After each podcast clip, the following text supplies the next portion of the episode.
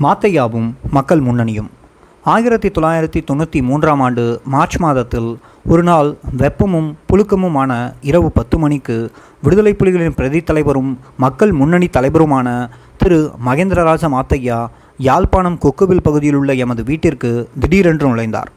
எமது வீட்டிலிருந்து சாகும் வரை உண்ணாவிரதம் அனுஷ்டிக்கப் போவதாகவும் அதற்கு ஒரு அறையை ஒதுக்கித் தருமாறும் வேண்டினார். அங்காளாய்ப்புடனும் பதட்டத்துடனும் அவர் காணப்பட்டார். சாரமும் சர்ட்டுமாக சாதாரண உடையணிந்திருந்த மாத்தையா தனக்கு தேவையான சில பொருட்கள் அடங்கிய சிறு பை ஒன்றையும் காவி வந்தார். எமது வீட்டுக்குள் நுழைந்த கணத்திலிருந்தே தான் உண்ணாவிரதத்தை ஆரம்பித்து விட்டதாகவும் கூறினார். மாத்தையாவின் முகத்தில் ஒரு கடுப்பு தென்பட்டது. அவரது மெய்ப்பாதுகாவலர்கள் ஆயுதபாணிகளாக எமது வீட்டுக்கு முன்பாக குவிந்து நின்றனர். மாத்தையாவின் பஜரோ வாகனம் எமது வீட்டுக்கு வெளிவாசலுக்கு அருகே நிறுத்தப்பட்டிருந்தது. இந்த திடீர் திருப்பத்தால் திகைப்படைந்த எனது கணவர் சாகும் வரை உண்ணாவிரதம் இருக்க முடிவெடுத்ததன் காரணம் என்னவென்றும் எமது வீட்டை தேர்ந்தெடுத்ததன் நோக்கம் என்னவென்றும் மாத்தையாவிடம் வினவினார். புலிகள் இயக்கத்தின் உபத்தலைவர் பதவியிலிருந்தும் அரசியல் கட்சியின் தலைவர் பொறுப்பிலிருந்தும் தாம் விலக்கப்பட்டது காரணமாக இயக்கத்தின் தலைமைப்பிடத்திலும் குறிப்பாக திரு பிரபாகரன் அவர்கள் மீதும் தாம் ஏமாற்றம் அடைந்திருப்பதாக மாத்தையா விளக்கினார். இயக்கத்தின் தலைமையின் இம்முடிவு நியாயமற்றது என்றும் தன்னால் ஏற்றுக்கொள்ள முடியாது என்றும் கூறிய அவர் தமது எதிர்ப்பை தெரிவிக்கவே சாகும் வரை உண்ணாவிரதம் இருக்க தாம் முடிவு செய்துள்ளதாகவும் சொன்னார். எமது வீட்டை தெரிவு செய்ததன் காரணத்தை விளக்கிய அவர் இயக்கத்தின் தலைவர்களும் தளபதிகளும் மட்டுமன்றி உள்ளூர் பத்திரிகையாளர்களும் எமது வீட்டுக்கு வந்து செல்வதால் தமது உண்ணாவிரத போராட்டம் முழு இயக்கத்திற்கும் பொதுமக்களிற்கும் தெரிய வரும் என்றார். மாத்தையாவின் வீழ்ச்சிக்கான காரணங்கள் என்னவென்பதை பாலாவும் நானும் நன்கறிவோம். மக்கள் முன்னணி என்ற இயக்கத்தின் அரசியல் கட்சியை மாத்தையா ஒழுக்கம் கட்டுப்பாட்டுடன் செம்மையாக வழிநடத்தவில்லை. இதனால் மக்கள் ஆதரவு தளத்திற்கு அச்சுறுத்தல் ஏற்பட்டது.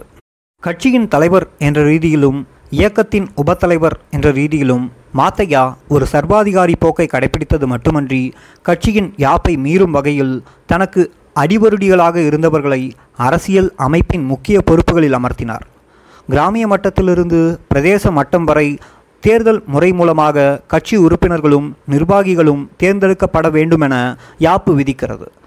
இதனால் மாத்தையாவின் நடவடிக்கை கட்சியின் நிர்வாக அலகுகளை மக்களே தெரிவு செய்யும் சனநாயக வழிமுறைக்கு முரணாக அமைந்ததுடன் மக்களின் அபிலாஷைகளை பிரதிபலிக்கும் நிறுவனமாக கட்சி இயங்குவதற்கு தடையாக இருந்தது. இறுதியில் விடுதலை புலிகளின் மக்கள் முன்னணியானது ஊழல் மிகுந்த நிறுவனமாக மாறி மாத்தையாவுக்கு விசுவாசமான ஒரு சில நபர்களின் அபிலாஷைகளை மட்டுமே பிரதிபலித்தது. பறந்துபட்ட மக்களும் கட்சி மீது ஆத்திரமும் வெறுப்பும் கொண்டனர். இதனால் கட்சியை கலைத்து விடுவதென தலைமைப்பிடம் முடிவெடுத்தது.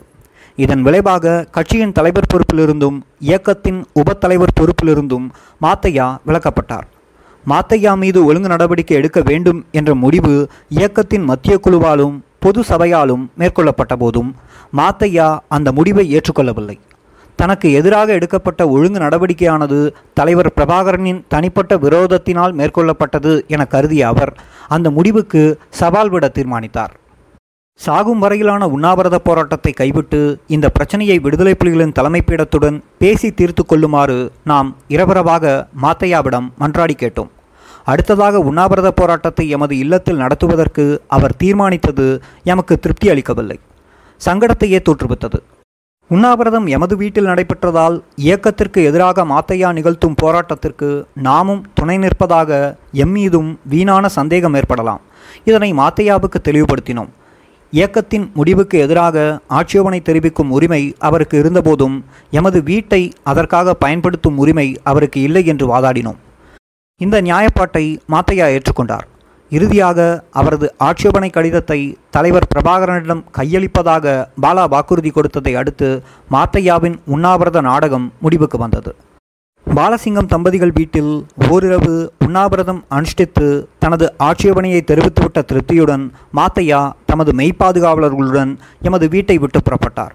மாத்தையாவின் விவகாரத்தை பொறுத்தவரை பின்னர் நாம் அறிந்த பூதாகர சம்பவங்களோடு ஒப்பிட்டு பார்க்கும் பொழுது இந்த உண்ணாவிரத நிகழ்வு ஒரு சிறிய விடயமே. ஒரு மாதத்தின் பின்னர் மாத்தையாவும் அவரது நெருங்கிய தோழர்கள் சிலரும் கைது செய்யப்பட்டனர். பிரபாகரன் அவர்களை கொலை செய்ய முயற்சி செய்த சதி குற்றச்சாட்டின் பேரில் விடுதலை புலிகளின் புலனாய்வு பிரிவினர் இவர்களை கைது செய்தனர். இயக்கத்தின் மூத்த தளபதிகளின் வழிநடத்தலில் மானிப்பாயில் இருந்த மாத்தையாவின் பாசறை இயக்க போராளிகள் சுற்றி வளைக்கப்பட்டது மாத்தையாவும் அவர்களது தோழர்களும் கைது செய்யப்பட்டனர். இப்படியான திடீர் திருப்பத்தை அறிந்தபோது நாம் மலைத்து திகைத்து போனோம். அன்று எமது வீட்டுக்கு வருகை தந்த பிரபாகரன் அவர்கள் நடந்ததை விளக்கினார். தன்னை கொலை செய்துவிட்டு தலைமையை கைப்பற்ற மாத்தையா சதி செய்தார் என்றும் இந்திய வெளியுறவு புலனாய்வுத்துறையான ரோ இந்த சதி திட்டத்தை தீட்டியது என்றும் அவர் சொன்னார். அந்த சதித்திட்டத்தின் முழுமையான பரிணாமங்களையும் அறிவதற்கு விசாரணைகள் நடைபெறுவதாகவும் அவர் மேலும் தெரிவித்தார். இந்த விசாரணைகள் முடிய பல மாதங்கள் பிடித்தன.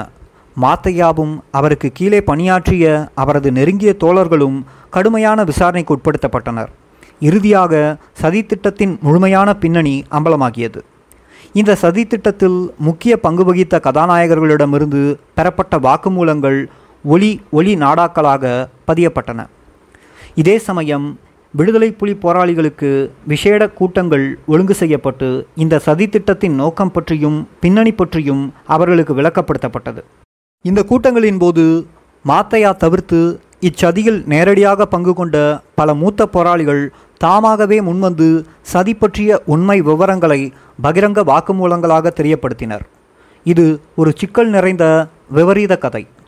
மாத்தையாவின் மிகவும் நெருக்கமான போராளிகளுடன் முதலில் இந்திய புலனாய்வுத்துறையினர் தொடர்புகளை ஏற்படுத்தி கொண்டனர். பின்னர் இவர்கள் வாயிலாக மாத்தையாவுடன் தொடர்பு கொண்டனர். விடுதலை புலிகளின் தலைமையை அழிக்க சதி திட்டப்பட்டது. சதி வெற்றிகரமாக நிறைவேறினால் மாத்தையாவுக்கு இந்தியாவின் ஆதரவு மட்டுமன்றி பெருந்தொகையான நிதியுதவியும் வழங்கப்படுமென உறுதியளிக்கப்பட்டது. தமிழ்நாட்டில் இந்திய சிறை ஒன்றில் தடுத்து வைக்கப்பட்டிருந்த பிரபாகரனின் மெய்ப்பாதுகாவலர் ஒருவர் சிறையிலிருந்து ரகசியமாக விடுவிக்கப்பட்டு பிரதான கொலையாளியாக பயிற்றுவிக்கப்பட்டார். சிறை காவலில் இருந்து தப்பியோடியதாக ஒரு புனைக்கதையுடன் இவர் யாழ்ப்பாணம் திரும்பி வந்தார். பிரபாகரன் அவர்களது படுக்கை அறையில் நேர குண்டு வைப்பதே மாத்தையாவின் சதியில் அவருக்கு கொடுக்கப்பட்ட முக்கிய பணி. இந்த இளைஞர் தமது சிறையுடைப்பு கதையுடன் யாழ்ப்பாணம் திரும்பியதும் அவர் மீண்டும் பிரபாகரன் அவர்களின் காவல் அணியில் சேர்த்து கொள்ளப்பட்டார். இவர் கைது செய்யப்படுவதற்கு சில நாட்களுக்கு முன்னதாக எமது வீட்டுக்கு வருகை தந்து தமது சிறையுடைப்பு சாகசம் பற்றி புலிகியும் தள்ளினார். கொலைச்சதியின் பிரதான சூத்திரதாரி மாத்தையாபே என்பது ஐயுறவுக்கு இடமின்றி விசாரணை முடிவில் நிறுவனமாகியது. திரு பிரபாகரனையும் அவருக்கு விசுவாசமான மூத்த தலைவர்களையும் தளபதிகளையும் கொன்றொழித்துவிட்டு விடுதலை புலிகளின் தலைமை பதவியை தனதாக்கிக் கொள்வதே மாத்தையாவின் சூழ்ச்சி திட்டம். விடுதலை புலிகள் இயக்கத்தின் தலைமைத்துவத்தை அளிக்க சதி செய்தனர் என்ற குற்றச்சாட்டின் பேரில் ஆயிரத்தி தொள்ளாயிரத்தி தொண்ணூற்றி நாலு டிசம்பர் மாதம் இருபத்தி எட்டாம் தேதி மாத்தையாவுக்கும் அவரோடு சேர்த்து செயற்பட்ட ஒரு சில சதிகாரர்களுக்கும் மரண தண்டனை வழங்கப்பட்டது. விடுதலை புலிகளின் மக்கள் முன்னணி என்ற அரசியல் கட்சி கலைக்கப்பட்டு கொலை சதி குற்றச்சாட்டில் மாத்தையா கைது செய்யப்பட்டதைத் தொடர்ந்து புலிகளின் அரசியல் பிரிவு புனர் நிர்மாணம் செய்யப்பட்டது. யாழ்ப்பாண குடாநாட்டின் தளபதியாக பணியாற்றிய திரு தமிழ்ச்செல்வன் அரசியல் பிரிவிற்கு பொறுப்பாக நியமிக்கப்பட்டார். சீதனா முறைமை. திருமணத்தின் போது பெண்களுக்கு சீதனம் வழங்கும் முறையானது யாழ்ப்பாண சமூகத்தில் ஆழமாக வேராடி நிறுவனமாக்கப்பட்ட ஒரு வழக்காகும். யாழ்ப்பாண மக்களின் பாரம்பரிய சொத்துடைமை சட்டமாகிய தேச வழமை சட்டக்கோவையில் சீதனா முறைமை ஒரு சமூக ஒழுங்கு முறையாக கொல்லப்படுகிறது மிகவும் சுவாரஸ்யமான இந்த சொத்துடைமை சட்டத்தில் தாய் வழியாகவும் தந்தை வழியாகவும் பெறப்படும் சொத்துக்களை பேணுவது பற்றிய விதிமுறைகள் அடங்கியுள்ளன. தாய்வழி சொத்துடைமையின் மூலம் முன்னூறு ஆண்டுகால வரலாற்றுடைய தேச வளமை சட்டத்திற்கு அப்பாலானது. யாழ்ப்பாணத்து சீதன வழக்கு முறையின் வரலாற்று வேரும் ஆழமானது. பத்து நூற்றாண்டுக்கு முன்னர் தென்மேற்கு இந்தியாவிலிருந்து யாழ்ப்பாணத்தில் குடியேறிய திராவிட தமிழர்களிடமிருந்தே இவ்வழக்கு முறை தோன்றியிருக்கலாம் என நம்பப்படுகிறது. மலபார் என காலனித்துவவாதிகளால் வர்ணிக்கப்பட்ட பண்டைய திராவிட இனத்தைச் சேர்ந்த கேரள மக்கள் மத்தியில் நிலவிய மக்கள் தாயகம் என்ற சொத்துடைமை சட்டத்திலிருந்தே சீதன முறை தோன்றியிருக்கலாம் என்பது சில ஆய்வாளர்களின் கருத்து. காலனித்துவவாதிகள் இந்த சொத்துடைமை சட்டத்தை திருத்திய போதும் பெண்களுக்கு சீதனம் வழங்கும் மரபு முறை சாராம்சத்தில் மாறவில்லை. யாழ்ப்பாண சமூகத்தில் நிலையூன்றி நீடித்து வரும் சீதனா முறைமை இன்று தமிழ் மக்களின் வாழ்வை நிர்ணயித்து வரும் சக்தியாக விளங்குகிறது. குறிப்பாக பெண்களின் வாழ்வையே பாரதூரமாக பாதிக்கும் ஒரு பிரச்சனையாக இருந்து வருகின்றது. இந்த பிரச்சனையின் அடிப்படையில்தான் ஒரு தமிழ் பெண்ணின் சமூக அந்தஸ்தும் அவளது சமூக பொருளாதார வாழ்வும் நிர்ணயமாகிறது. நாம் லண்டனில் வாழ்ந்து வந்தபோது யாழ்ப்பாண தமிழ் மக்களின் இச்சீதனா வழக்கு முறை எனது கவனத்தை ஈர்த்தது. லண்டனில் எமக்கு தெரிந்த இளைஞர்களில் பெரும்பாலானோர் யாழ்ப்பாணத்தில் இருந்த தமது சகோதரிகளின் சீதனத்திற்காக உழைத்து பணம் சேர்ப்பதை அறிந்தோம். இரவு பகலாக ஓய்வின்றி உழைத்து தமது சகோதரிகளுக்கு பெரும் தொகையில் சீதனம் சேர்க்கும் அங்காளாய்ப்பில் சீதன வழக்கு முறை பற்றி அவர்கள் கண்டனமும் அதிருப்தியும் தெரிவிப்பதை கேட்டிருக்கிறேன். சீதன சந்தையில் பண்பாட்டு பொருட்கள் போல தமது சகோதரிகளுக்கு விலை பேசப்படுவதால் சீதனா முறையை அவர்கள் சபித்ததும் உண்டு. இதில் என்னை ஆச்சரியப்பட வைத்தது என்னவென்றால் இதே இளைஞர்கள் தமக்கு திருமணம் பேசப்படும் பொழுது எடுத்துக்கொண்ட முற்றிலும் மாறான நிலைப்பாடுதான். ஒரு சிலரை தவிர அநேகமானோர் சீதனம் வாங்கிய திருமணம் செய்தனர். அது மட்டுமின்றி சீதனம் வாங்கியதையும் நியாயப்படுத்த முனைந்தனர். எழுபதுகளின் கடைசியிலும் எண்பதுகளின் ஆரம்பத்திலும் பெண்ணிய சிந்தனைகள் என்னிடம் தீவிரம் பெற்றிருந்த காலத்தில் ஒரு பெண் பணமும் சொத்தும் கொடுத்து கணவரை வாங்குகின்ற வாழ்க்கை என்னால் ஜீரணிக்க முடியவில்லை.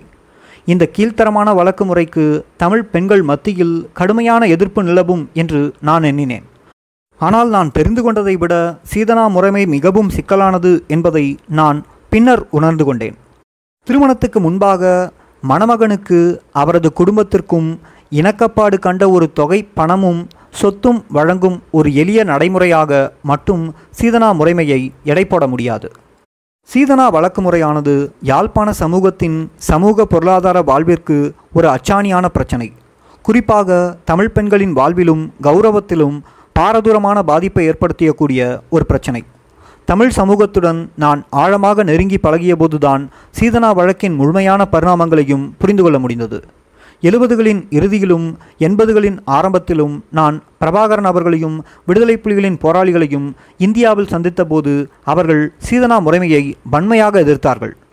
விடுதலை புலிகளின் அரசியல் கொள்கை திட்டத்தில் சீதன ஒழிப்பு ஒரு முக்கிய அம்சமாக இடம்பெற வேண்டும் என்று வற்புறுத்தினார்கள். பெண்களை இழிவுபடுத்தும் இந்த நடைமுறை முற்றாக ஒழிக்கப்பட வேண்டுமென அக்காலத்திலிருந்தே பெண் போராளிகளும் கடுமையாக நிலைப்பாட்டை எடுத்தனர். யாழ்ப்பாணத்தில் உள்ள சீதனா வழக்கு முறைக்கு கடுமையான எதிர்ப்பு நிலவும் என நான் எதிர்பார்த்தேன்.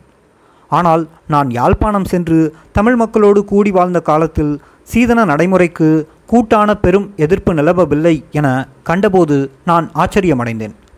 நான் நினைத்ததற்கு மாறாக சீதனா வழக்கு பற்றி மக்களிடையே பல்வேறு கருத்துக்கள் நிலவின. சிலர் சீதனா முறைமையை ஆதரிக்கவும் செய்தனர். குறிப்பாக படித்த பெண்கள் மட்டத்தில் சீதனத்திற்கு ஆதரவு நிலவியதைக் கண்டு நான் ஆச்சரியமடைந்தேன். சொத்துடைமை படைத்த பெண்களும் சீதன வழக்குக்கு ஆதரவான நிலைப்பாட்டையே எடுத்தனர். குடும்பத்தின் பாரம்பரிய சொத்துடைமைகளே பெண்களுக்கு சீதனமாக பாராதீனப்படுத்தப்படுகின்றது என்றும் சீதன முறை அகற்றப்பட்டால் இந்த சொத்துரிமையை பெண்கள் இழக்க நேரிடும் என்பதும் இவர்கள் கருத்து. தங்கள் பெண் பிள்ளைகள் திருமணம் செய்யும் போது அவர்களுக்கு வீடாக நிலமாக நகையாக பணமாக குடும்ப சொத்தை பகிர்ந்தளிப்பது அல்லது நன்கொடை வழங்குவது தமது கடமை என்று பெற்றோர்கள் வாதித்தனர் பெற்றோருக்கு உரிய இந்த உரிமையையும் அன்பு வெளிப்பாட்டையும் சட்டம் மூலம் பறித்துவிடக்கூடாது என்பது அவர்களது வாதம். சீதனம் கொடுக்காமல் தமது பெண் பிள்ளைகளுக்கு திருமணம் செய்து வைப்பது இயலாத காரியம் என்பது பெரும்பாலானோரது கருத்து. சீதனம் என்பது தமக்கு உரித்தான பரம்பரை சொத்தையே குறிப்பது என்பதால் சீதன முறையை தடை செய்து தமது சொத்துரிமையை பறிப்பது நியாயமாகாது என்றும் சில பெண்கள் வாதிட்டனர். சீதன வழக்கை கடுமையாக எதிர்ப்பவர்கள் கூட சமூகத்தில் ஆழ வேரூன்றி நிற்கும். இந்த நடைமுறையை சட்டம் மூலமாக மட்டும் அழிப்பது மிகவும் கடினம் என கருத்து தெரிவித்தனர்.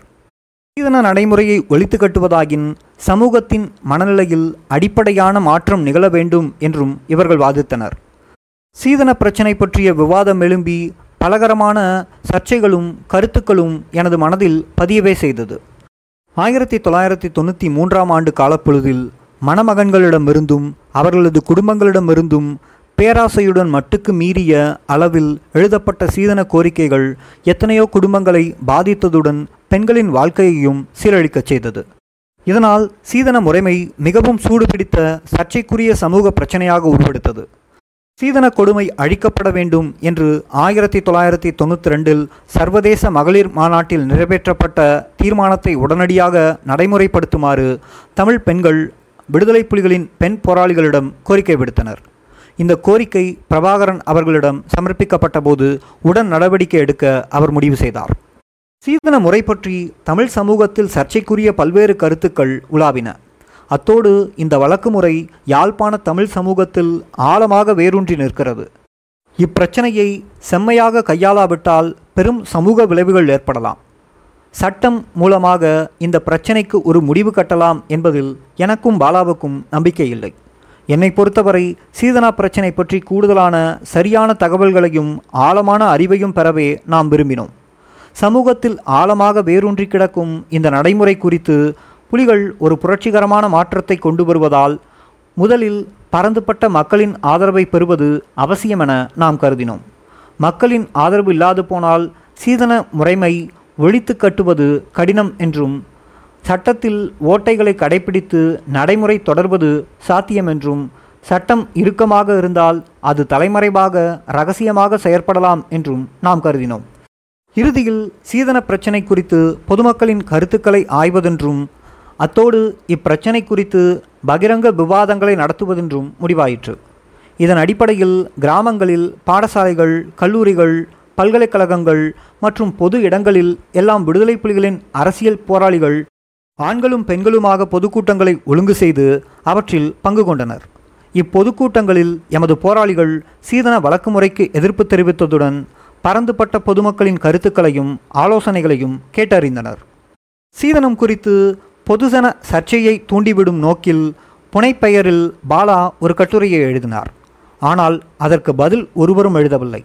இதனை அடுத்து பாலா புனைப்பெயரில் சீதன வழக்கிற்கு ஆதரவாகவும் எதிராகவும் பல கட்டுரைகளை பாலாவை எழுதி ஈழநாதம் பத்திரிகையில் பிரசுரித்தார். ஆனால் பத்திரிகை விவாதத்தில் வாசகர்கள் கருத்து தெரிவிக்க தயங்கியதால் அந்த முயற்சி பிசுபிசுத்து போனது. சீதனா நடைமுறையின் சமூக சிக்கல் பற்றி சரியான ஆழமான அறிவை பெறும் நோக்கத்தோடு சமூகவியல் ஆய்வு ஒன்றை நடத்தவும் இயக்கம் முடிவெடுத்தது. இந்த ஆய்வுக்கான கேள்வி கோவையும் தயாரிக்கப்பட்டது. இந்த கேள்விகளின் அடிப்படையில் தரவுகள் பெறுவதற்காக பெண் போராளிகள் வடமாகாணம் முழுவதற்கும் அனுப்பப்பட்டனர். இந்த ஆய்வுத் தரவுகளின் அடிப்படையில் பிரச்சனையின் பல்வேறு பரிணாமங்களையும் ஆராய்ந்து தீர்வுகளை தீர்மானிக்கவும் திட்டமிடப்பட்டது. இதற்கப்புறம் சீதன வழக்கு முறையை தடை செய்யும் புதிய சட்டங்களை உருவாக்கி அவற்றை பொதுமக்களிடம் விவாதத்திற்கு விடுவதென்றும் தீர்மானிக்கப்பட்டது. இது ஒரு புறம் இருக்க யாழ்ப்பாண சமூகத்தில் நிலவும் சீதன வழக்கின் மூலவேர் பற்றியும் அதன் இயங்கு முறை பற்றியும் ஆய்வு செய்து அறிய நான் முடிவெடுத்தேன். சீதனம் பற்றி ஆய்வு செய்து யாழ்ப்பாண கல்விமான்களால் ஆங்கிலத்தில் எழுதப்பட்ட பழைய பதிப்புகள் முடிந்து போன சமூகவியல் ஆய்வு நூல்களையும் சட்ட புத்தகங்களையும் படிப்பதற்கு எனக்கு அரிய வாய்ப்பு கிடைத்தது. யாழ்ப்பாண பல்கலைக்கழக நூலகத்தில் நாளாந்தம் பல மணி நேரம் ஆய்வில் ஈடுபட்டேன். யாழ்ப்பாண தமிழ் சமூகத்தின் சீதன வழக்குமுறை தோன்றியதன் மூல வரலாற்று வேர்களையும் பாரம்பரிய சட்டங்களையும் ஆய்வு செய்தபோது எனக்கு ஒரு புறத்தில் ஆர்வமும் மறுபுறத்தில் அங்காளாய்ப்பும் ஏற்பட்டது. எனக்கு ஆர்வம் ஏற்பட்டதற்கு காரணம் என்னவென்றால் இந்த ஆய்வுகளின் போது பெண்களுக்கு கணிசமான அளவு சொத்துரிமை வழங்கும் ஒரு பூர்வீக தாய்வழி சொத்துடைமை முறைமையின் வரலாற்று மூலத்தை நான் அறிய முடிந்ததுதான். இந்த பூர்வீக சொத்துடைமை சட்டத்தை படித்தபோது எனக்கு ஒரு அங்காளாய்ப்பும் ஏற்பட்டது. அதாவது புதிய சீதன ஒழிப்பு சட்டங்களை இயற்றுவதால் பெண்களின் சொத்துரிமை பலப்படுத்தப்பட வேண்டுமே தவிர பறித்தெடுக்கப்படக்கூடாது என்பதுதான். உலகத்தின் ஏனைய சமூகங்களில் சொத்துரிமையை பெறுவதற்கு பல நூற்றாண்டுகளாக பெண்கள் போராடி வருகிறார்கள். நிலைமை அப்படி இருக்கும் பொழுது யாழ்ப்பாணத்தில் தமிழ் சமூகத்தில் நீண்ட காலமாக நிறைந்து நிற்கும் தாய்வழி சொத்து திருமண முறைக்கு பங்கம் ஏற்படுத்துவது புத்திசாலித்தனமல்ல இந்த மரபு சரங்கை நன்கு பரிசீலனை செய்த பின்னரே அவற்றில் திருத்தங்கள் கொண்டு வர வேண்டுமென எனக்கு தோன்றியது. அத்தோடு இச்சட்டங்களில் உள்ள ஆக்கப்பூர்வமான நல்ல அம்சங்களை பலப்படுத்த வேண்டுமே தவிர அவற்றை அகற்றிவிடக்கூடாது. சீதன முறைக்கு எதிரான சட்டம் இயற்றும் பொழுது இப்பிரச்சனை கவனத்திற்கு எடுத்துக்கொள்ளப்பட வேண்டும் என நான் கருதினேன். யாழ்ப்பாணத்தில் நிலவிய தாய்வழி சொத்துடைமை முறை பேச்சு திருமணம் மற்றும் பல சமூக பண்பாட்டு வழக்குகளை ஆழமாக பார்த்தபோது சீதன பிரச்சனையானது பெண்களுக்கு எதிரான சமூக ஒடுக்குமுறையின் ஒரு வெளிப்பாடு என்பது தெளிவாகியது. சீதன பிரச்சனை சம்பந்தமான எனது கருத்துக்களை எல்லாம் தொகுத்து ஒரு நூலாக வெளியிட முடிவெடுத்தேன். ஆயிரத்தி தொள்ளாயிரத்தி தொண்ணூற்றி நாலு உடையாத விலங்கு என்ற தலைப்பில் எனது நூல் வெளியாகியது. எனது நூலின் முற்பகுதி யாழ்ப்பாண மக்களின் மரபுவழி சட்டமான தேச வழமை சட்ட தொகுப்பை பரிசீலனை செய்கிறது. இந்த ஆய்வு மூலமாக சீதன வழக்கு முறை தங்கி நிற்கும் சொத்துடைமை விதிகளையும் சொத்துடைமை உறவுகளையும் விளக்கியுள்ளேன். நூலின் இரண்டாவது பகுதி சீதன வழக்கில் சமகாலத்தில் புகுத்தப்பட்ட நடைமுறைகள் பற்றியும் அவை தமிழ் பெண்களின் சமூக வாழ்வில் எவ்வித தாக்கத்தை ஏற்படுத்துகிறது என்பது பற்றியும் ஆராய்கிறது. அத்தோடு அரச ஒடுக்குமுறையும் அதனால் விளைந்த புறநிலைகளும் சீதன பிரச்சனையை மேலும் சிக்கலாக்கி மோசமடையச் செய்துள்ளது என்பதையும் இப்பகுதியில் விளக்குகின்றேன். பேச்சு திருமணத்தையும் நான் கண்டித்து விமர்சிக்கிறேன். இத்திருமண முறையானது பெண்களின் சமூக வளர்ச்சிக்கும் மேம்பாட்டிற்கும் முட்டுக்கட்டையாக அமைந்துள்ளதுடன் சாதியத்தையும் பேணி வளர்க்கிறது என்பதையும் சுட்டிக்காட்டியிருக்கின்றேன். படித்து பட்டம் பெற்று உயர்தொழில் புரியும் பெண்கள் கூட சீதன முறைக்கும் சமூக பாரம்பரியங்களின் மேலாதிக்கத்திற்கும் அடிபணிய வேண்டியுள்ளதை எடுத்துக்காட்டி சீதன முறையிலுள்ள இறுக்கமான வளைந்து கூடாத பண்பாட்டு ஆதிக்கமானது பெண்களின் வாழ்நிலையை நிர்ணயிக்கும் சக்தி வாய்ந்ததாக விளங்குவதாக சுட்டிக்காட்டியிருக்கின்றேன். பெண்களின் வீட்டு ஊழியம் பற்றியும் அதற்கு சீதன முறைக்கும் மத்தியிலான உறவு பற்றியும் ஆராய்கிறேன். இறுதியாக பெண்களின் தங்குநிலை பற்றியும் வளர்ச்சிக்கு குந்தகமாக நின்று பெண்களை அது முடக்கி வைத்திருக்கும் தன்மை பற்றியும் விளக்குகின்றேன். ஒரு பாரிய சமூக பிரச்சனையாக உருவெடுத்துள்ள சீதன பிரச்சனைக்கு ஒரு தீர்வாக பெண்களின் சொத்துரிமைகளை மேலும் பலப்படுத்த சட்ட நடவடிக்கைகள் மேற்கொள்ளப்பட வேண்டுமென முடிவுரையில் நான் பரிந்துரைக்கின்றேன். எனது நூல் தமிழில் மொழிபெயர்க்கப்பட்டு பிரபல தமிழீழ இலக்கிய ஏடான வெளிச்சத்தில் தொடர் கட்டுரையாக பிரசுரிக்கப்பட்டது. யாழ்ப்பாண பண்பாட்டு வாழ்வில் சீதனம் என்ற கோட்பாட்டிற்கு விரிவான விளக்கம் கொடுப்பதே இந்த நூலை நான் எழுதியதன் நோக்கமாகும். எனது நோக்கத்தை இந்த நூல் நிறைவு செய்யுமாயின் அதுவே எனக்கு போதும். ஈற்றில் பிரபாகரன் அவர்களின் பணிப்பின் பேரில் விடுதலை புலிகளின் சட்டார்வலர்கள் நீதி நிர்வாக பிரிவினர் சீதன நடைமுறை சம்பந்தமான புதிய சட்ட விதிகளை இயற்றினர். இப்புதிய சட்டங்கள் பெண்களின் சொத்துரிமையை பேணி பாதுகாத்ததுடன் மணமகனின் உறவினருக்கு ரொக்க பணமாக அன்பளிப்பு கொடுக்கும் முறையை தடை செய்தது. மனைவியின் சொத்து மீது கணவனுக்கு மேலாண்மை வழங்கும் தேச வளமையின் விதியை நீக்கியமையுமே புதிய சட்டங்களின் ஒரு முக்கிய அம்சமாக அமைந்தது.